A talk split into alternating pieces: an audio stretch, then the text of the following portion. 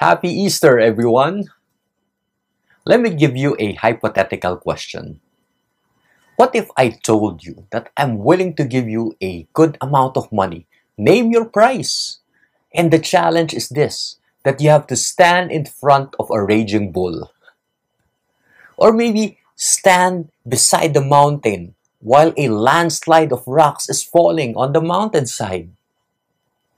Or are you willing to stand in front of a tsunami that is gushing forward towards the beach? I'm sure your answer will be the same. No way.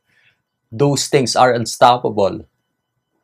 But let me share with you something that's been unstoppable for the past 2,000 years. Welcome to Pathways of Hope. My name is Alvin Fabelia. Today, let's reflect on the Gospel of Matthew, chapter 28, verses 8 to 15.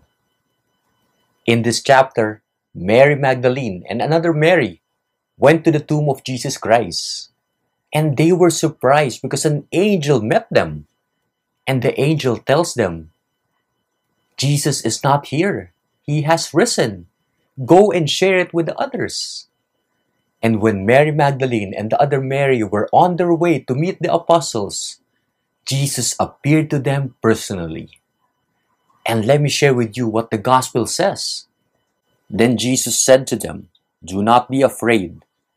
Go tell my brothers to go to Galilee, and there they will see me. While they were going, some of the guard went into the city and told the chief priests all that had happened.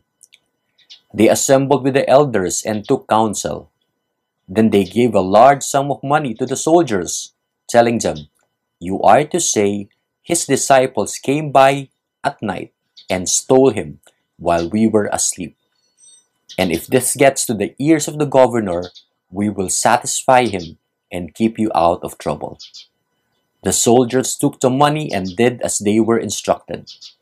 And this story circulated among the Jews to the present day. The chief priests and the others were always determined to stop Jesus Christ and his preaching of the good news.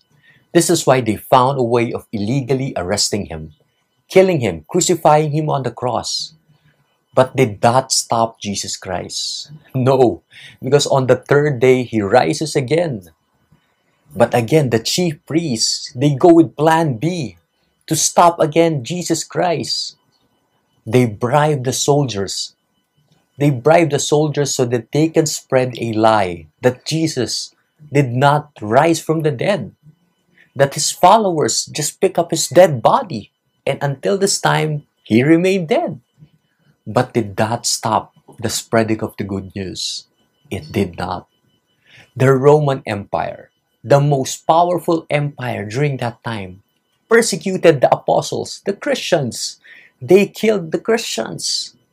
But did that stop the spreading of the good news? It did not. In our modern times now, one out of eight Christians experience extreme persecution. But does that stop the spreading of the good news? Maybe you, maybe you have experienced personally some form of persecution as well. But you know, right now, there's around 2.6 billion Christians. That's more than a third of the global population.